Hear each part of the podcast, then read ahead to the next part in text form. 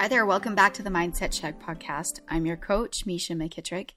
This is a podcast where we believe that as you take time for a mindset check, you have more power than you think you do.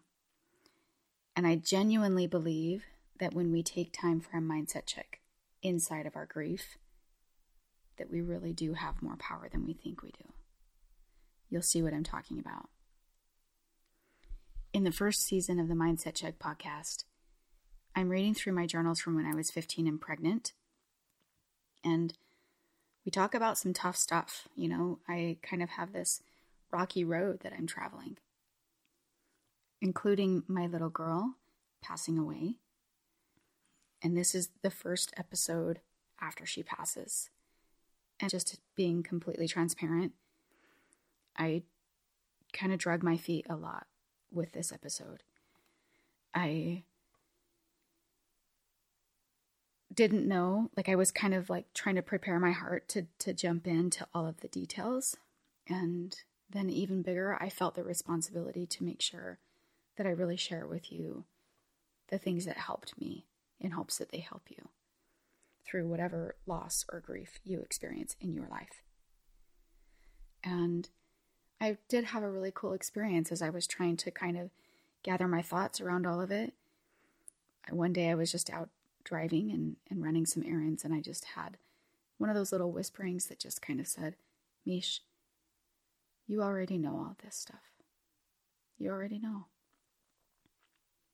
And just kind of that reassurance that it will come as we as we just talk about it. As we talk about it and as we go through the next, you know, however many episodes, that it will all come up and it, we will share it and we'll talk about it. And so, if you're joining us for the first time and you desire just to jump in and listen, go ahead. If you want to know the background and the story, you can jump back in time because it's all chronological with what you experience as you listen to the podcast. Either way, I'm really grateful to have you here experiencing this with all of us. Really, the only person in this episode that you might not be familiar with is Caden and he is Paul's son, who is Gina's stepson, who is Jesse's sister. Okay, clear as mud, right? Let's jump in. February 7th, 1995. I have just experienced the worst and the hardest days of my life. My most beautiful, precious Taylor passed away. It was January 18th. I had been living in Cedar at my mom's going to school and going over to stay with Jesse on the weekends. Well, January 18th fell on a Wednesday, and about 10 p.m., Jesse called and asked me to come over. I told him I had school in the morning and that Taylor had a doctor's appointment over in Parowan and that I would come over after that. He kept asking, so I finally packed up all of the stuff we would need and left. On the way over, Taylor was sitting in the front seat, and she was staring up at the stars.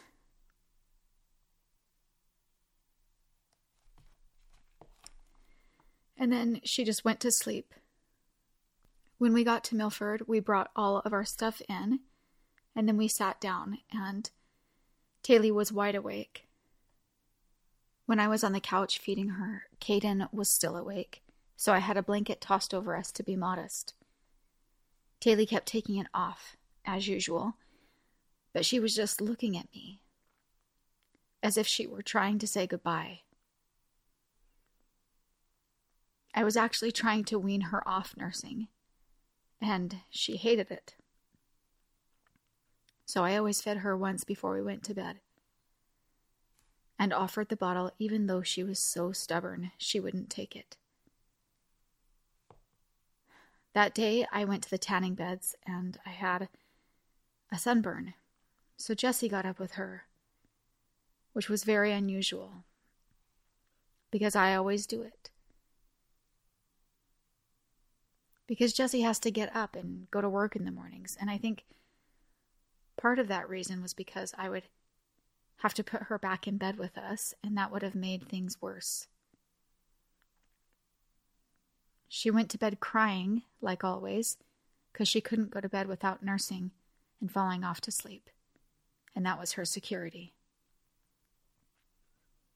It was weird because she would cry and fall to sleep and cry and fall asleep, sort of like she was pleading with God and wanting not to leave us. She knew. That was about 11:30. Jesse got up with her around 3 o'clock and took her in the living room. It was very dark, and Jesse said she crawled from the living room into Ashley's bedroom, where I was sleeping on the floor, and he said she started to crawl on me, and Jesse picked her up and took her back in the living room. And she wanted to play. She crawled around the table. Jesse followed, and she'd turn around and see him there, and she would just laugh. She also went over to the sliding door and played with the blinds, laughed and giggled, and then they came back to bed. And she cried and fell asleep again a few times. And then she just fell off to sleep. The next day was the worst day of my life. We woke up by Gina was waking up Ashley for school. And she said, Where's Taylor? Jesse woke up and looked at her and started screaming, Misha, Misha. Paul, etc. I got up and saw her and I started to cry and scream and I didn't know what I could do. Paul came in and started CPR and a minute later the ambulance was there. And I remember riding in the ambulance, thanking the lady and thinking that I would be writing her letters for the rest of my life for saving my baby. Even though I already knew somewhere in my mind she was already home with Heavenly Father. I remember standing in the hospital hall and a nurse came to me and I asked if she was okay. And she said, No, I'm sorry. They were the coldest words I'd ever heard. And I fell to the floor, screaming, and I didn't know why. And I was very upset.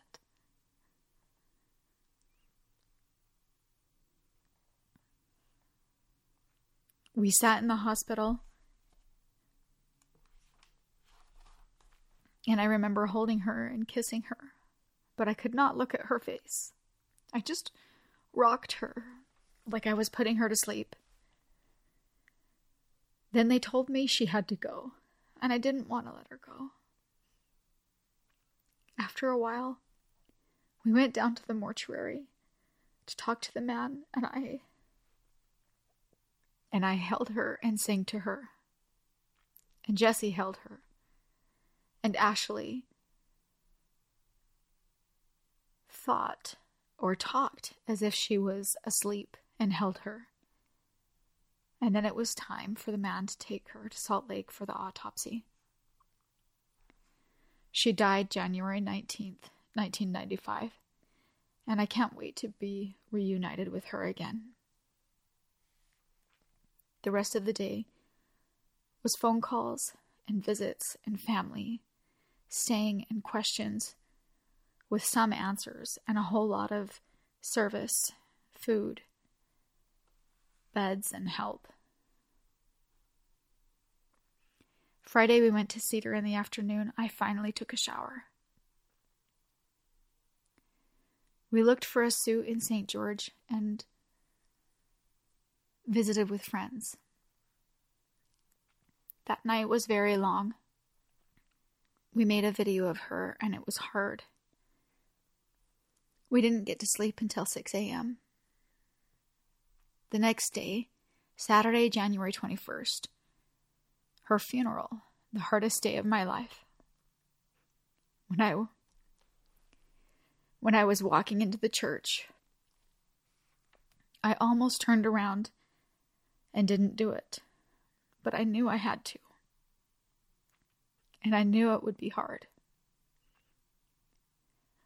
I did it, and it was the most beautiful service. After the viewing and family prayer, I walked into the chapel with Jesse behind her casket, and I buried my head in his back. And I couldn't think without crying that all of those people knew Taylee and she touched everyone's lives. You could feel it when you held her. You could see it when she looked at you. She was an angel.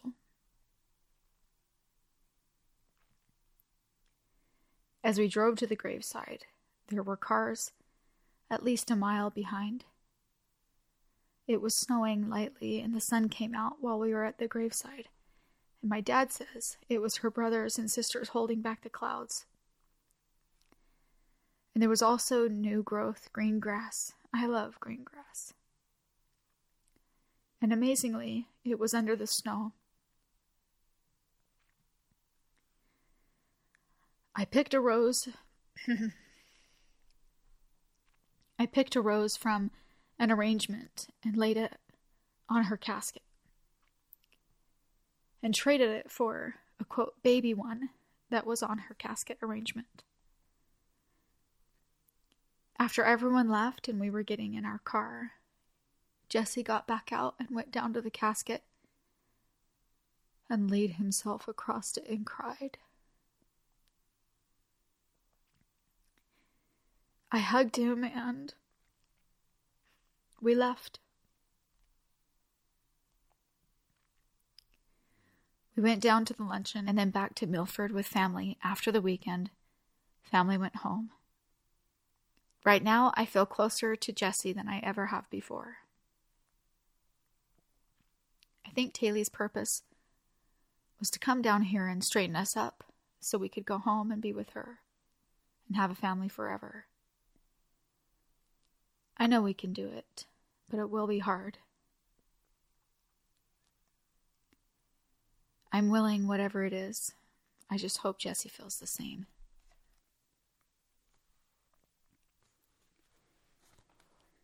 If I'm being honest, I've been dragging my feet recording this episode.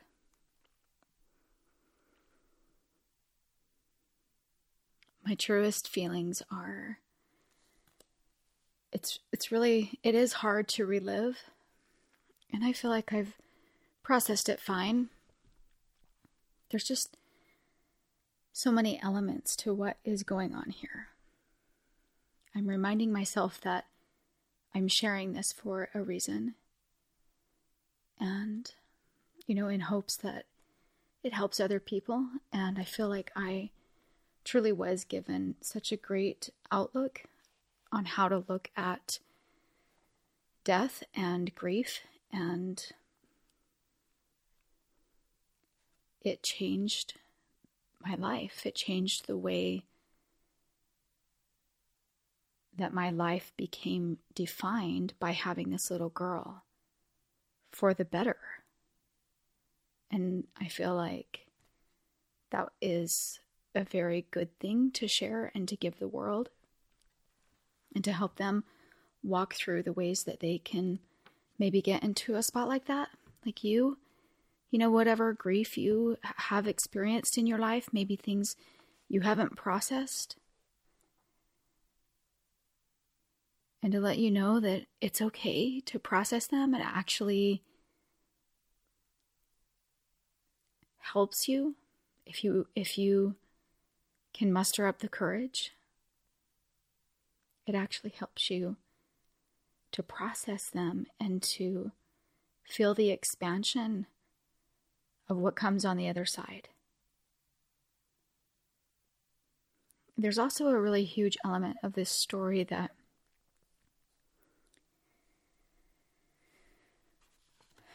requires a great big deep breath. And if you're familiar with this story, or if you have some sort of affiliation with this story. you may need to know that I've decided to tell the story as I experienced it and let it unfold in the proper timing.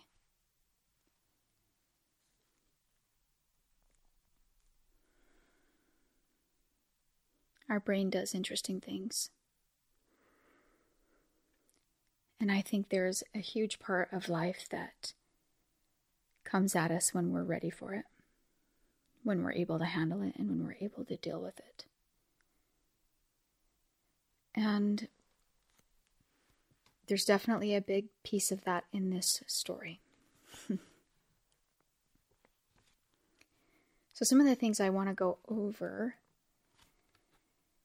are some of the moments that led up to her passing. I talked about her looking up at the stars. And I promise, as sure as I'm sitting here, that I remember that moment to be almost a witness of an interaction that she had. She was looking up into this beautiful sky. And I felt like there was something bigger happening.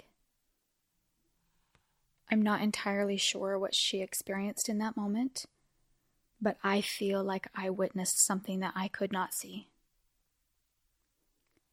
And then there were all the moments of her sort of having, you know, there's a there's a part in her eulogy that describes her having extraordinary depth of vision. Like she could look into your eyes and see your soul. and uh, it really did feel like that, you know? If it if that's just my vision or my view, that's really what it felt like to me. And so each member of my family, both of my sisters and my mom and my dad, and I, and others that were also there experienced an interaction with her before she left. For me, it was when we were nursing and she would pull that blanket back and she looked at me. There was a certain way she was like looking at me. And then she would go back to nursing and then she would do it again. And she did it over and over. And it felt like to us that that she sort of had her moment with everyone. And there was a really cool feeling with that, even with the way that we were talking about her when she was falling asleep. And when I say she was crying, she wasn't full out like, like, um, it was like whimper cry, like whimpering. Like you knew she didn't want to do what she was doing cry. Like she didn't want to go to sleep without nursing, right? And that's that was the already always. That was kind of how she went to sleep because she was like, mm, you know. I'm not a very good impersonator of that, but but then there were was this moment that night where she did it over and over and over. Like she would wake up and then it would happen again.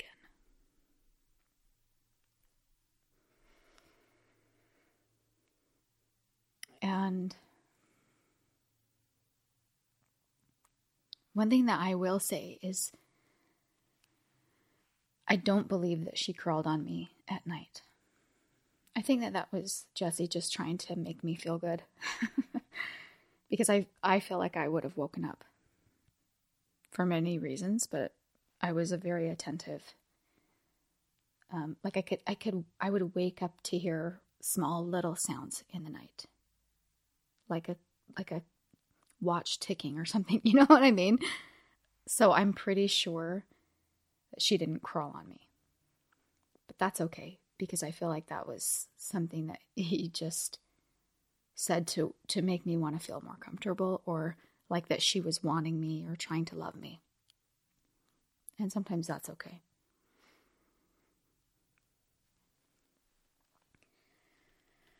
So there was also this moment in the hospital that feels like a a defining moment for my life. We were in the room.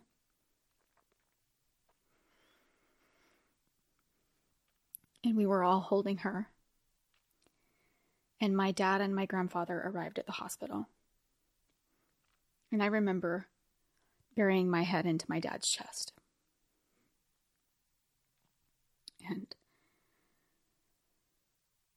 just feeling that comfort and sharing the pain. And I turned to my dad for a lot of things, especially during this period of my life, as you have seen. And I remember just saying, Why?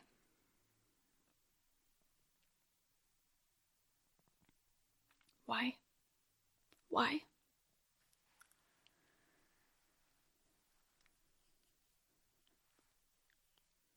And he said, I don't know. I don't know.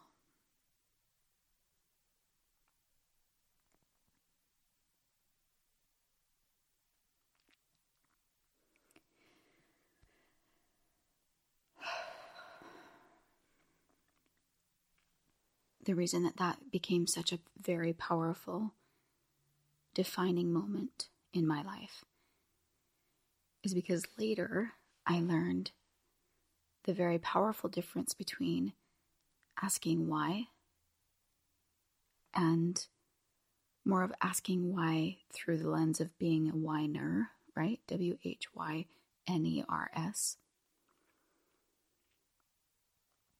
And I think when our heart and our soul genuinely wants to know why, we do receive those answers. And we are taught and we are shown. And I think there is definitely a a field that we can fall into that's more on the side of being a whiner, W H Y N E R S, right? So there's the why and the whiners.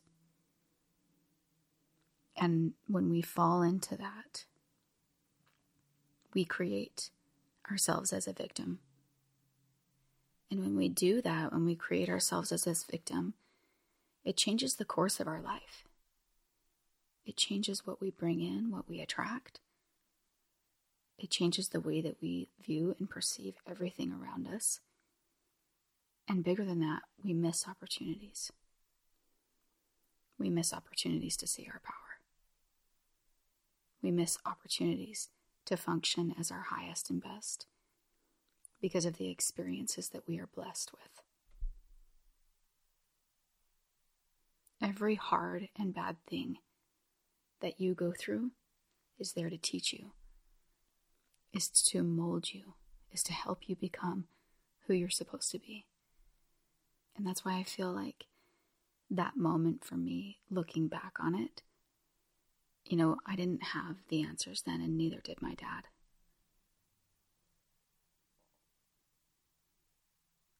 but I have seen so many answers later.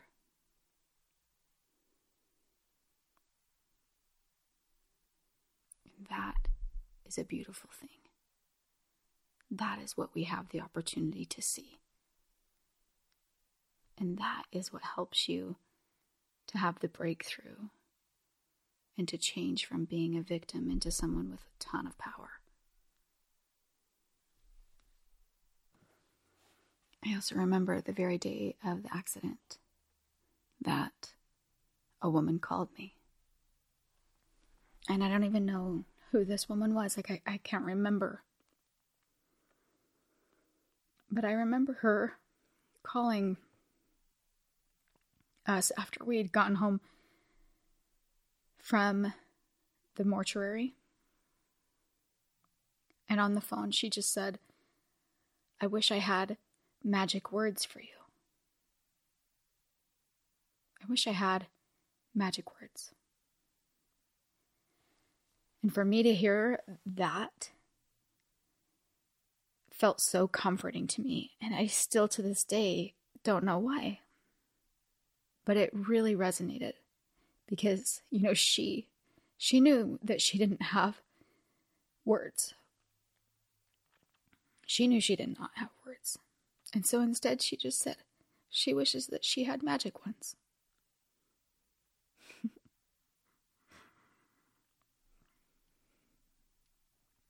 oh, I was so grateful that night that they sent us home with a sleeping pill.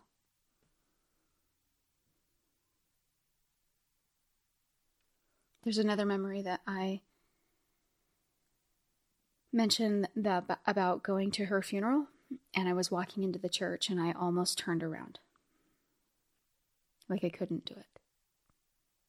And I remember it was just my mom and I, and we arrived at the church and I just got out of the car like normal and as soon as I started to walk on that sidewalk, like like I it was like I couldn't do it. I couldn't I couldn't do it. And I I don't remember if my steps stuttered or if I turned around or what it looked like, but my mom just put her arm around me. And I don't even remember if she said anything.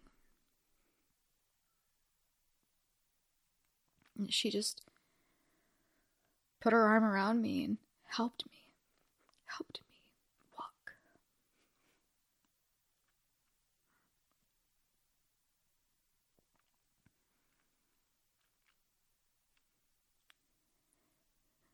I feel like my soul didn't didn't want to close the chapter, you know.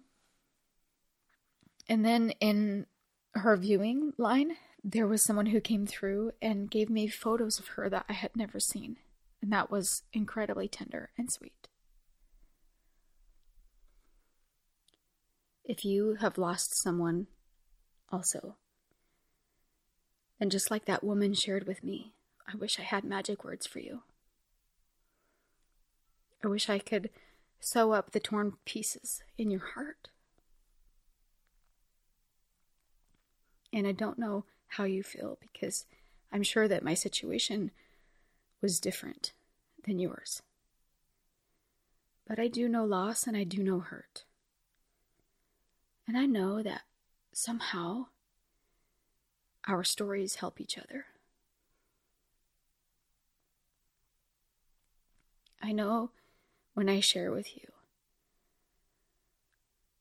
of the familiarity of the voice that raises in you when you're in pain and you didn't even know that that voice was a part of you. I have felt that. And I know how it feels to be alone and to cry because it feels like that place is the most authentic way to allow your feelings to come. And to continue in that emotion for longer than you knew was in you. And I also know how it feels to need to be strong for the people around you. And to feel like you actually need to do that. Even though that's not always what's necessary, that's not always what's best. So, my hope is to bring you through the next little bit of the parts of my journal, the next few episodes all the way through things that helped me to think and to process and to look at this experience the very best that I could. And maybe somehow that can unravel for you whatever tied up tight ball of yarn is in your heart. My dad had an idea in the way that we refer to her passing, and I loved it. It was that we could refer to her passing as a graduation because she's moving from one phase or one life onto the next. She's moving and graduating into the next the next thing. And usually when people graduate, we feel happiness for them. And he reminded me that the sadness only comes because we're feeling that selfish feeling of missing them which is totally and completely okay to feel. But that when we can check in with them, like moving on, it helps us to, to feel happy for them. It helped me to feel happy for my daughter. And so many times as we talk about her passing, you'll hear me talk about her graduating because for me, that's what she got to do. Also, you know, I've heard people say that when there's things that are really, really bad, look for the people who are doing the most good. And as I've prepared for today's episode, I just went through through this photo album where I collected photos and I also collected you know documents and and things that were given to us like poems and there's one that I'll share with you um, that came from a friend and then I'll share the little note that she left afterwards because this had me kind of emotional today. The poem is called Mother Remember by Wanda Miller. Dear Mother, I know that you were saddened when I had to leave. My stay on earth was so very brief. My passing was sure to cause you pain, but mother, I'm not really that far, so very far away. Whisper, and I will hear. I am here with father. I am happy. Please, mother, won't you be happy too? Live your life rich and full. Fill each day with warmth and sunshine. Look closely at the flowers and the sky. Drink deep the beauty of the sunset and the gentle falling of the rain. Then we may share their sweetness when we meet again. And mother, remember always I love you. So that that's the poem and then the little note that she wrote to go with it is what really got me. She said, "Dear Mesha, and this this oh this was written on the very day that this happened and she was a friend of my mom's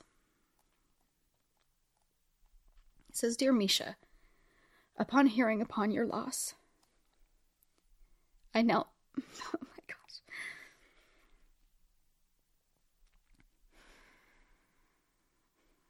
i knelt in prayer pleading with father to comfort and sustain you and your dear mother Almost immediately, the Spirit prompted me to retrieve a poem I had written years ago.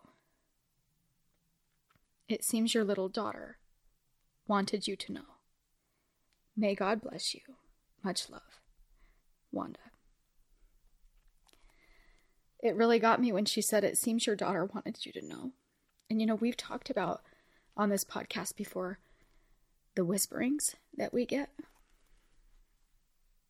and when we get those, man, they can be life changing for other people. You know, and I remember this bringing me a lot of comfort and the idea to like look to nature that we can sort of enjoy that together. There's another little poem that really like stuck with me. So bear with me as I share it with you. This was a Dear Abby poem that I had was in a little column in the newspaper that I cut out or someone cut out for me. I don't remember. It says to all parents, I'll lend you for a little time a child of mine, he said, for you to love while she lives and mourn for her when she's dead. It may be six or seven years or twenty two or three, but will you till I call her back take care of her for me? She'll bring her charms to gladden you, and shall her stay be brief, you'll have her lovely memories as solace for your grief. I cannot promise she will stay, since all from earth return, but there are lessons taught down there I want this child to learn. I've looked the wide world over in my search for teachers true, and from the throngs that crowd life's lanes, I have selected you. Now will you give her all your love? nor think your labor vain, nor hate me when I come to call her back again. I fancied that I heard them say, Dear Lord, thy will be done. For all thy joy thy child shall bring, the risk of grief will run. We'll shelter her with tenderness, we'll love her while we may, and for the happiness we've known, forever grateful stay. But shall the angels call her much sooner than we planned? will brave the bitter grief that comes and try to understand. I feel like I feel like this poem like helped my mindset a lot You know, because it helped me to understand, like, the gift that she was for the time that I had her. That also brings up a little memory that I had when Taylee was four months old. I went to her crib and it seems like she wasn't breathing and I I just moved her a little bit and I was like and she took a breath. And I feel like that that was a little moment for me to see that the rest of her time was a gift, like that she didn't have to be here. And you know, these are just little intuitions and feelings that I get, okay? But you get your own. You get your own to try to help you understand or to see things maybe through different eyes and pay attention to them. Like, don't scoff those off. Let that sink deep into you because you're being taught meaning, you're being taught reasoning. And I feel like that that is like you know paying heed and paying close attention to that is something that is is so tender and helpful as we move through yeah just just knowing that her life was a gift and then also in the poem it says i've looked the wide world over in search for teachers true. And i remember i remember my dad saying to me, Mish, like I picture you and Taylee in heaven as as just the best of friends. And knowing that she just needed to come here and get a body, she asked you for the favor. She asked you. And so, again, it made me feel like I was very privileged. One thing that I want to remind you of is that in your grief, you still have the opportunity to love. You were made to love. And so burying that ability is not what's going to help you process. You still get to love the person that you're missing. You still get to actively love others in your life and you still get to mourn with the people who also loved the person you're missing. And so take all of the energy that you would have poured into the person and pour it into into them in in ways we're going to talk about different ways that you can still pour love into them even though they're not here. We're going to get into that in future episodes. But I think also just making sure that you are still loving because a lot of times what people do is they'll just bury it and they decide that they're not going to love that that person has now left them and so they don't have the capability to then to share that love anymore and it cripples them instead of understanding that we all have in our hearts love evidence of love and that we all have the need to express that love. And it helps us process when we do still love. So find the people that are around the story that you want to put that energy into and love them hard. I honestly feel like learning that has been a key factor in why I've been able to process in such healthy ways. Our family fell into each other's arms. You know, instead of burying it and trying to not talk about it because somebody else was going to get emotional. Even even times where we would forget. You know, like cuz your your brain reverts to what it already knows so your brain reverts to like, oh yeah, Taylee and what's normal and all this stuff. And one time I walked into my mom's work and she said, Hey Mish. And this was kind of fresh after she's like, What? Where's Tay? And she just looked at me after and I looked at her and we just held each other and just we just cried. She's I'm so sorry. And I'm like, gosh, no. Wouldn't you rather that she remembers her? Wouldn't you rather be a place where we can safely express our emotions and just love? Like it's a happy thing that she was defaulting to her just being part, you know, here and part of our life, in my opinion.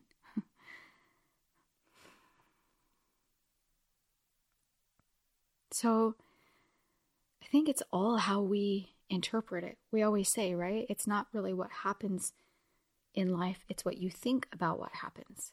It's how you process what happens. And you all know I love lessons in nature. And this last summer, we went to Glacier National Park. And there was this incredible, vast forest out in front of us that was on the going to, I think it was called Going to the Sun Road. And on that road, there was this incredible forest where the trees still felt young. And it was very interesting to me that it wasn't like all of these young trees with old trees. It was like all of these even level younger trees. And then when I learned about the lodgepole pine, I understood. So I'll tell you about this pine tree. The cones of the pine hang on the tree for years without falling to the ground and releasing their seed. And in fact, even when the cone does fall, it often remains tightly closed.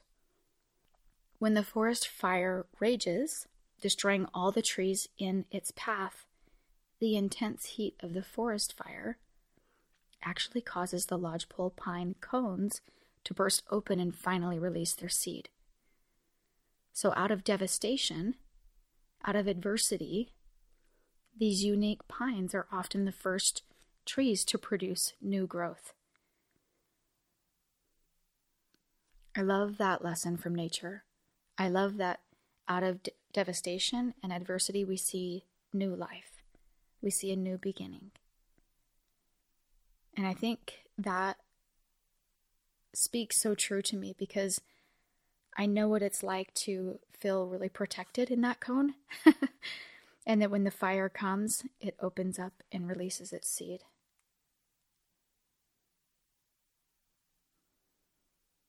I know that God never promises us that we're going to escape the adversity in life. But I do believe that He promises that in the midst of the storms and the clouds of tragedies and the struggles of everyday life, that He will cultivate new life through our adversities and through the things that are hard for us. I'm a very big believer that as we go through hard things, that it enriches the human experience. And on the other side of this story, I can tell you that going through that, and I, I know this is hard to hear for people who are in the struggle, but it's really had a way of blessing my life. You know, to see see things differently, to relate to other people with compassion, and not to mention all of the beautiful stories that I still have about my daughter, even though she's not here, that prove they're not that far away.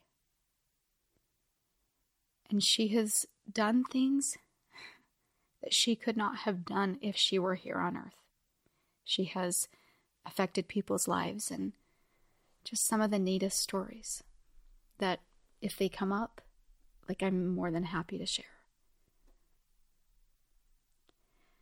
So let's dive in. Let's hold each other's hearts very carefully. And let's walk through it together and figure out the things that you can do to think about things differently, about adversity or loss, that might help you process it better. And I'll help you see that inside of that, inside of grief, you actually have more power than you think you do. And because we believe that our stories are so powerful and they help others, I wanted to invite you to share yours, whatever is in on your heart and in whatever way you want to share it. So if you want to share a little something that I can read on the podcast, if you want to share something in our private Facebook group for the Mindset Check podcast, um, however you feel would be best, we would love to hear it. One of our listeners, Shira, shared with us this. I listened to your podcast on vibrations today, and it hit me so, so powerfully. Mesha, you are so very gifted, and I'm so glad you are sharing that gift with so many others. That episode spoke straight to my soul about some issues I have been wrestling with. I feel so inspired to not just worry about the issues that aren't directly mine and just work on flying as high as I can. What a powerful way to show those you love most that you love them enough to be your best self. I'm getting emotional thinking about what a beautiful eternal truth that is, and it was exactly what my spirit needed in this season of life. Love what you're doing. Shira, thank you so much for your words. Thank you for the uplift, and it definitely propels me and helps me know that what I'm doing really is making a difference for others. And I think also by you just sharing what you've shared, you help other people uh, have have some sort of a breakthrough in just the small amount of words that you shared with us. So thank you so much. And so just like Shira, if any of you have anything that you want to share, I would invite you to reach out to me. You can email me hello at myfriendmesha.com. You can DM me on Instagram at myfriendmesha. That's M E S H A. And you can also DM me on Facebook. So, lots of ways. I also want to invite you, if you're not a member of the private Facebook group for Mindset Check, for the Mindset Check podcast, it's free. And it's just a place where we're gathering pictures and stories from each other. It's just a place for us to have this safe place where you are able to surround yourselves with other people who are feeling the same vibration and, being drawn to this podcast. So it's there for you. And one more thing, please remember to rate, you know, click the stars, and also write just a couple of sentences for a review. That helps our podcast so much. Thank you so much for opening your heart and listening today. I wanted to leave you with this quote from Jack Thorne that says, Those we love never truly leave us. There are things death cannot touch. Until next time, my friend.